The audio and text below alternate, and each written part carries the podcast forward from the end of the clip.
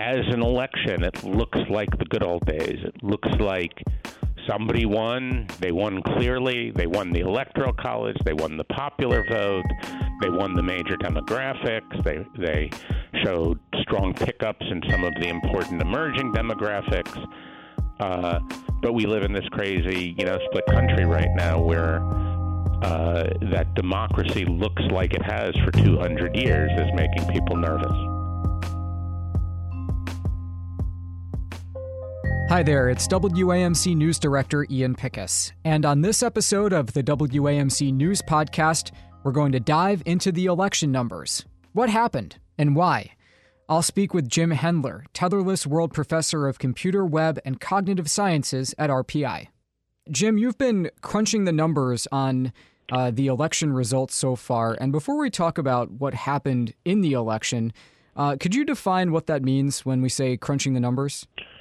Sure, that's a great question because we're really talking about several different things. So, first of all, there are numbers that come in that we can be pretty sure about. So, if you go to a site that tells you how many votes were won by one candidate or the other, and then those get divided up by state, you know, so we have national, state, and can even go down to the county level. So those we know what votes were reported, and those are the votes that are used by the states in making their official decisions. And so one of the things we can do is look at those numbers and say, how do they compare to each other versus what we saw in previous years? How how do those show us differences? Sometimes we look at things that look at the difference between how people voted for president and how they might have voted for senator. And of course, we can't look at individuals. What we're looking for at there is, you know, sort of a whole state or a county. Then we have what are called exit polls, and like most polls, they're very dependent on the people who talk to them and hey work. But a lot of the information we get about for example, what issues were on people's minds, right? We don't have a way to measure that directly, so people get asked. And then there's some stuff that's kind of in the middle. So, for example, um, all of Albany County would show up as one number. But we know, sort of demographically, how many people in Albany County are African American, how many are white, how many come from other ethnic groups.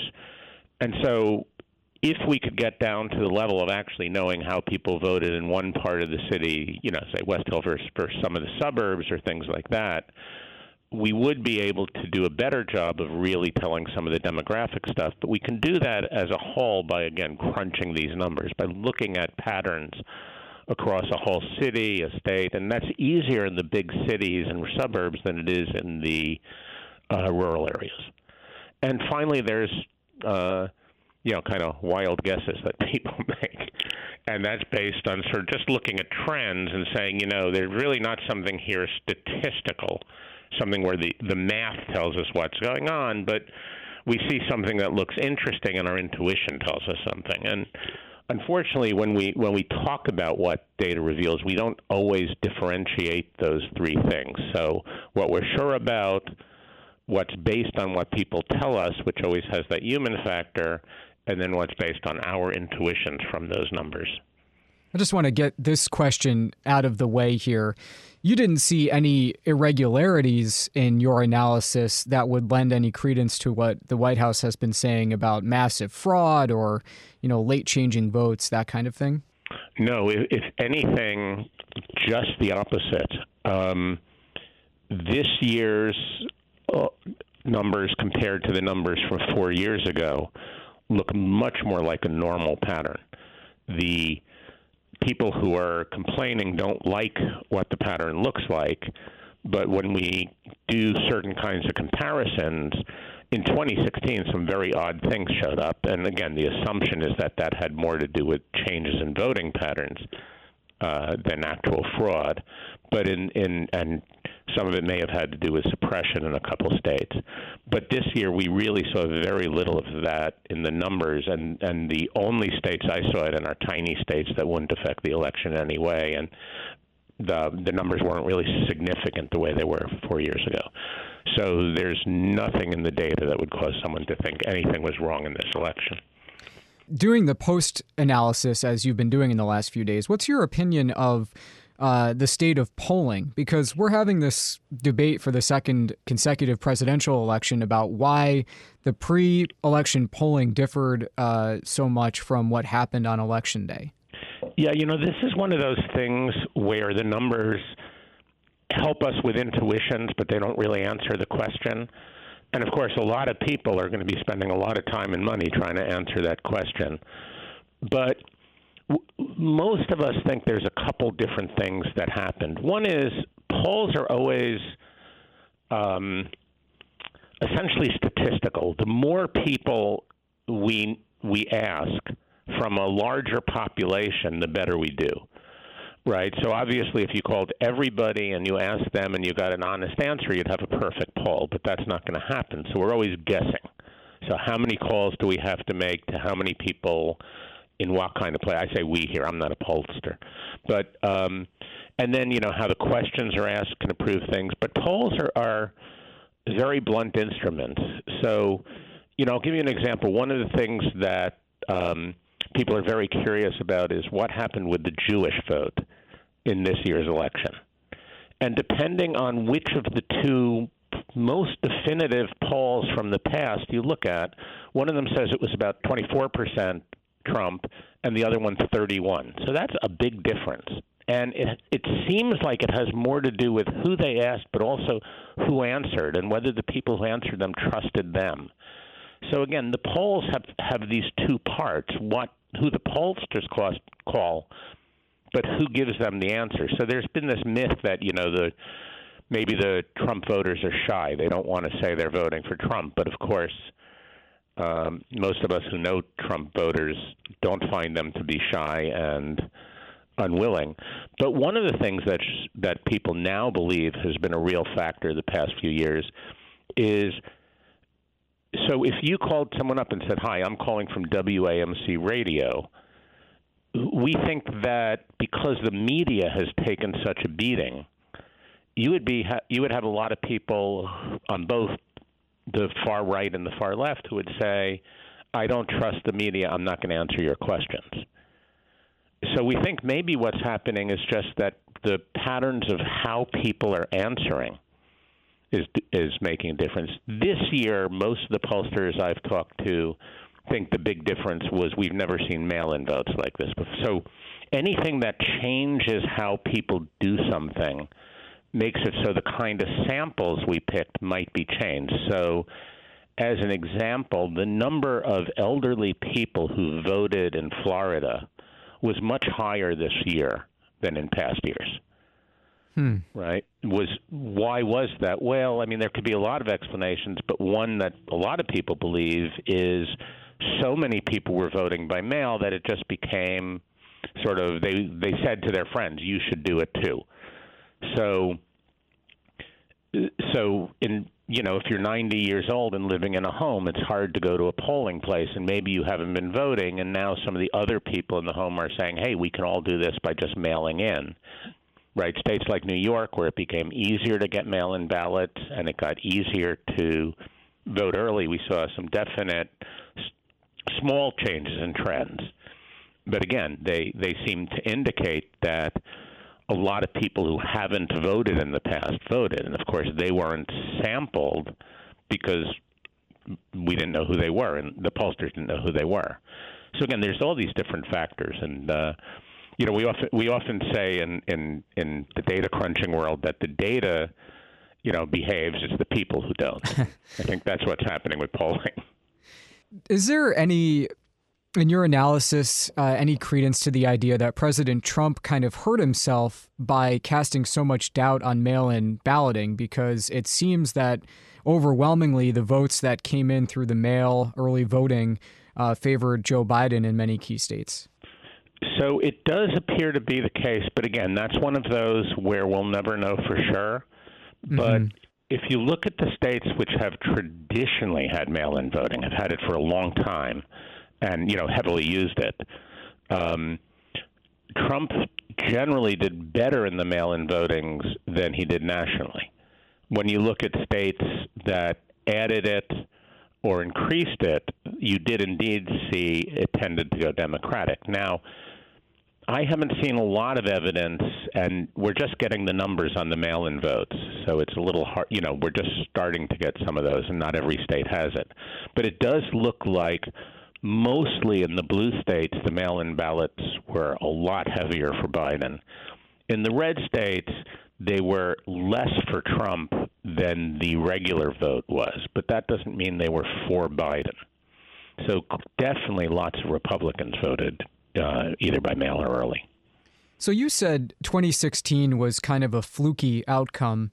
Uh, you know, we know Hillary Clinton was favored to win the election, but a lot of dominoes fell a certain way, and she ended up losing on the strength of like 70,000 votes across three states in the end. Uh, mm why is this election outcome more quote unquote boring in, in your view? So, in fact, you and I discussed this four years ago. Um, what we saw in 2016, very early on, we saw it in the numbers, and eventually it became the, the perceived wisdom, was that it really wasn't so much that Trump brought out so many more rural voters. He did but what really made the difference was people from cities and even more importantly, the suburbs around the cities not voting for Hillary. That doesn't mean they voted for Trump. It either means they didn't vote or they voted for a third party. And when you sum up, so, so something that's very unusual to see in an election is when Senate races get more total votes in a state than presidential races. So typically, you would expect that there are some people who go in and they mark their ballot for the president and then don't bother with the rest. That's been happening for 100 years. But what you very rarely see is somebody who doesn't vote for the president and then votes for senators and, and House seats and things like that. We saw a lot of evidence in 2016 that, particularly in Michigan, Wisconsin, and Pennsylvania, the three states that really made the biggest difference, in those three states, there was significant evidence that there were a lot of people who who voted for the senators of their party but did not vote for a presidential either made no presidential vote or voted for a third party. So that was a very unusual thing to see, you know, at, at such a national level in such critical states. And furthermore, if you compare the, what happened in the in the there were five states that changed for, versus what happened in other states, those five states stuck out in terms of some of the the statistics we use, and I won't I won't drill down on that, but that under the thing I just described is one example. This year in none of the none of the states where things changed do you see an unusual voting pattern. Now, by unusual here, I don't mean it. You know, did people who are usually Democrats vote for Republicans?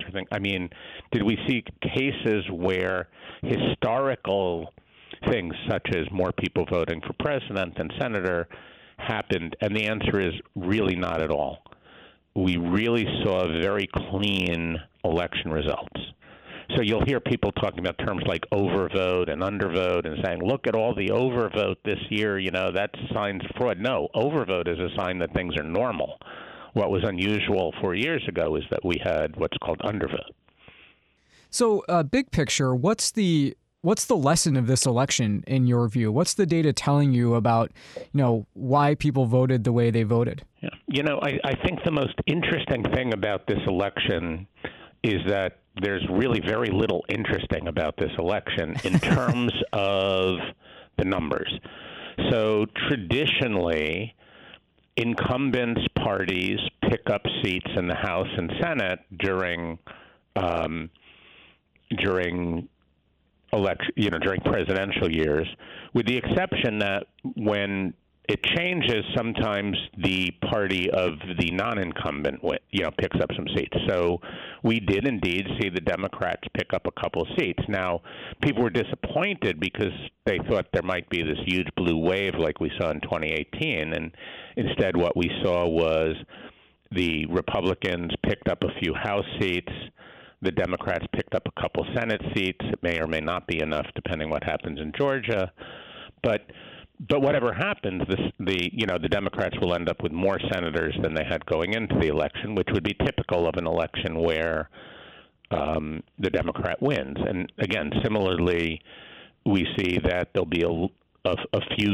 Republican pickups, and you know we don't know the total numbers, both at the state levels and the federal level. And of course, that's not unco- in, uncommon in a year where you had an incumbency advantage to the Republicans.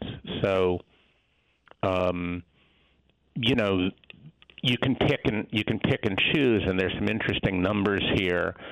The other thing is numbers are sometimes very complicated to explain. You know, my my favorite one this year is both parties are saying they improved with respect to white male voters. Now, why is that the, at the presidential level? You know, so if you and I were running for something, Ian, and you know, let's hope that doesn't happen. Votes, you got 80 votes, I got 20 votes, so I got 20% of the vote, right? The next year, um, you got 150 votes, and I got 50 votes.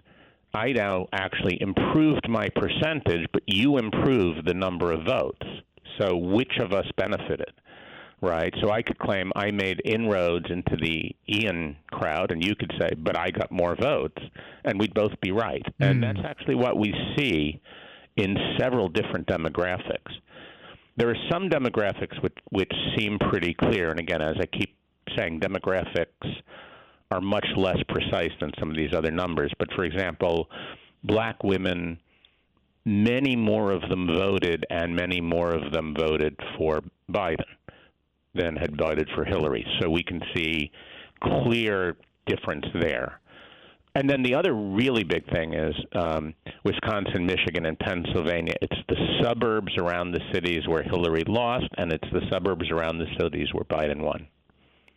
So, if I'm hearing you correctly, what you're saying is the narrative that uh, you know Trump showed gains in some key demographics that Democrats traditionally do better with, which is to say uh, Latinos, specifically in Florida, and then um, African Americans.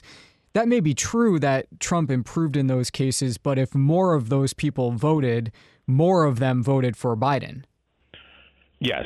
And also, you had to you have to dissect those things carefully. So, again, you know, we know um, in Florida, the Cubans clearly were more of the Latinos.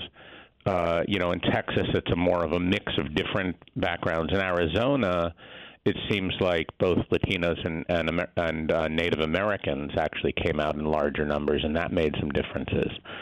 Um, so there's there's that kind of thing what we did see is, and and then the other thing is you know how you break things up. So when you go to uh, overall black vote, um, African American vote, you definitely see improvement for Biden. When you divide that up male female, yes, Trump actually increased in the percentage of black males. So again, that would be like me getting a little bit more of your votes, but uh, it wasn't a huge amount, and again, because more of them voted, even though that percentage went up, the total number of votes still seemed to favor Biden. And, and that's probably true also in some other things. The other place where we saw that play out a lot was in white women, and particularly white women in the suburbs. There, you definitely saw a demographic trend that was very positive to Biden and again, the, but but we think it's mostly people who didn't come out for Hillary, as opposed to winning over Trump voters. Although there may have been some of that too. So, based on the GOP gains in the House and the fact that the Senate is much closer than uh, maybe Democrats were hoping heading into Election Day, heading down uh, to Georgia for two runoffs now. Uh, how much of this is just that you know, Trump was a historically unpopular candidate to head a ticket. I mean, it's very unusual for Americans to vote out a first-term president, um, especially in the last you know few decades. And we know his popularity in public polling was never really above uh, forty uh, percent or so. Yes. Yeah, so you know, again, what I actually expected when I started looking at the numbers was that there would be some pretty clear evidence that there were a lot of Republicans who voted but didn't vote for Trump. And frankly, I don't see enough of that to feel comfortable saying that's oh, true. Oh, okay. There's definitely a few counties, there's definitely some places where Republicans made gains, um, you know, in House seats and things like that, where that shows up. But again, many of those are places where you had more Republicans coming out. So it's really hard to tell. And part of that, that of course, is because if everybody in America voted, right, then 40% would lose you an election.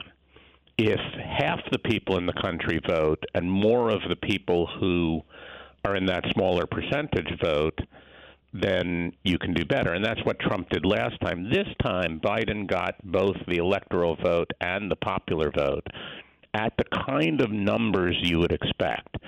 So being ahead five or six million um, popular votes would typically translate into a fairly large electoral victory, and, and that's what we saw this year. So where people are saying that looks odd, it's really again last year was last presidential was the outlier. The other thing I think caused some uh, misperceptions, and I must, you know, admit, having been on roundtable, people can can check me out and see that I've been making the same mistake. You know, a lot of us in 2018 saw the the gains by Democrats and thought, "Oh, you really are seeing a, a big trend here." But in fact, if you go back historically, a president's party usually loses some House seats in the midterms. And if the president is either unpopular or controversial, you see more of that. Yeah, so we know Obama we, lost a lot of seats in the House in 2010 midterms, and that, that kind of exactly. torpedoed his agenda. Yep. Yeah, and you know, again, I think if if Biden, uh, well, Biden has won. One once that becomes real and, and legal and, and acknowledged, I do think that Biden having won, and you know that will be now the numbers make with Arizona having been declared for him, and Georgia looks pretty certain. Um, you really are going to see in 2022 a much harder fight by the Democrats to take to keep the House, and that would not be unusual, right? Because because again, there there there's reasons and po- political scientists talk about this all the time. The, the data won't answer why that happens.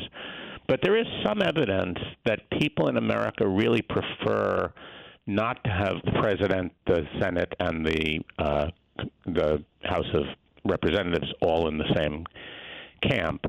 And you know they they really do seem to like the checks and balances. There was clearly some anger at the uh, Republicans for changing the the rules on the Supreme Court votes. There was clearly been there was clearly some anger expressed. Again, this is all exit polling data, so it's not precise. At um, Democrats having overreached with the impeachment.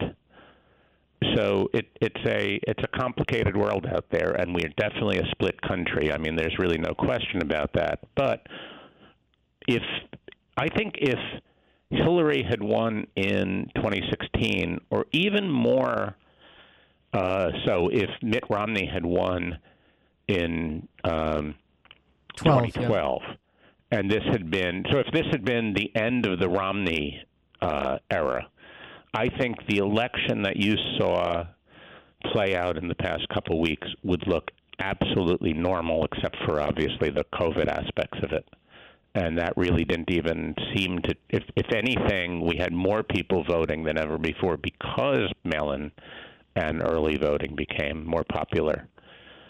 Um, so, so again, the the abnormality in some ways was that the Trump administration really came in with this very different kind of way of doing things, and there were clearly Republicans who were not thrilled with that at some point, but then when the presidential came around, they still want, you know, a Republican government, and you know, we don't have a lot of choices. You either get Trump or no one in in the uh, way our elections work. Uh, I just have one more question for you, and uh, that is the popular vote. You know, Democrats have won seven out of eight popular votes uh, in presidential races, although they haven't won the White House every time. We remember 2000 and 2016, of course. What does that tell you about the way America votes going forward? You know, it really tells us less about how America votes and more about where the votes are. The mm-hmm. and and how the electoral college works. You know, one of my one of my colleagues who does a lot of this math said, you know, here's something interesting.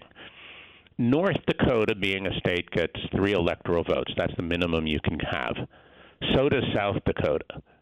If South Dakota and North Dakota were one state, right, their total population, they still only would have three electoral votes.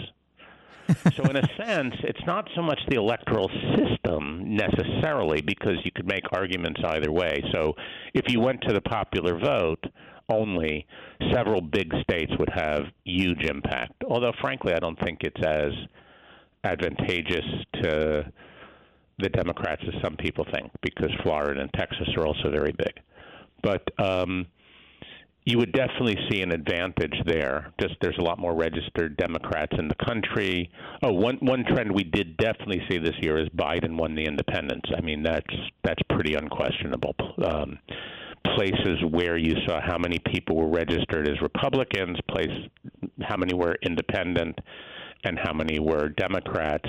The total number that Biden won required Democrats plus independents. Um, significantly more often than Trump did.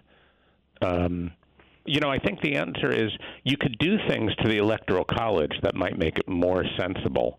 You know, people like to point out that you know the you know some small number. The I, I forget it's it's either the 12 or the 14 smallest states have exactly the same uh, you know electoral the same number of people as as one or two of the biggest states, depending again which states you choose and how you do this, and yet the electoral votes total up for those small states way higher.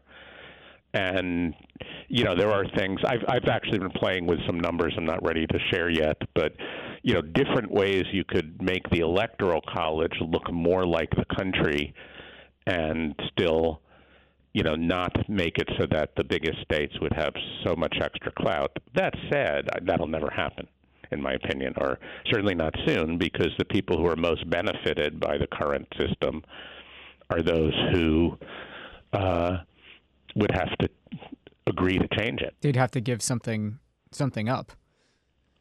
Yeah, so why would I, if I was in South Dakota, want to get, be be willing to have my vote count count the same as somebody in New York? When right now my vote counts four or five times as much as someone in New York.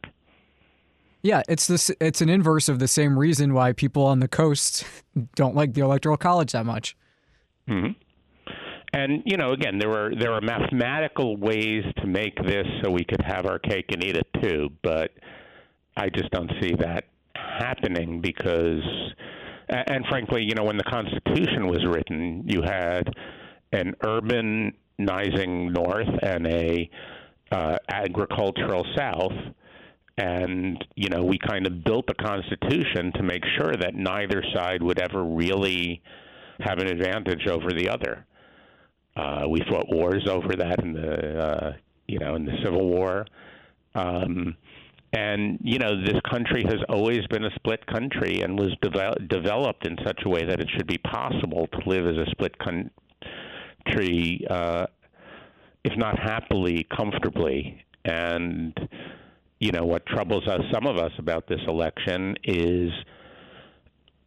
As an election, it looks like the good old days. It looks like somebody won. They won clearly. They won the electoral college. They won the popular vote. They won the major demographics. They they showed strong pickups in some of the important emerging demographics. Uh, but we live in this crazy, you know, split country right now where uh, that democracy looks like it has for 200 years is making people nervous. Uh, or that it doesn't is making others nervous. But the fact that it looks so much like the America that this whole our whole legal system was designed for and that over the past, depending where you sit, four, eight, or 24 years, has really shifted. Uh, so, you know, again, that's what I meant by the most interesting thing about this election is that it wasn't very interesting. It looks like elections had many, many times in the past. Jim Hendler is Tetherless World Professor of Computer, Web, and Cognitive Sciences at RPI. Uh, Jim, thank you for spending all this time uh, with us, and thanks for uh, your work. Appreciate it very much. My pleasure, Ian, as always. All right, that does it for this episode of the WAMC News Podcast. Thanks so much for listening. Until next time, I'm Ian Pickus.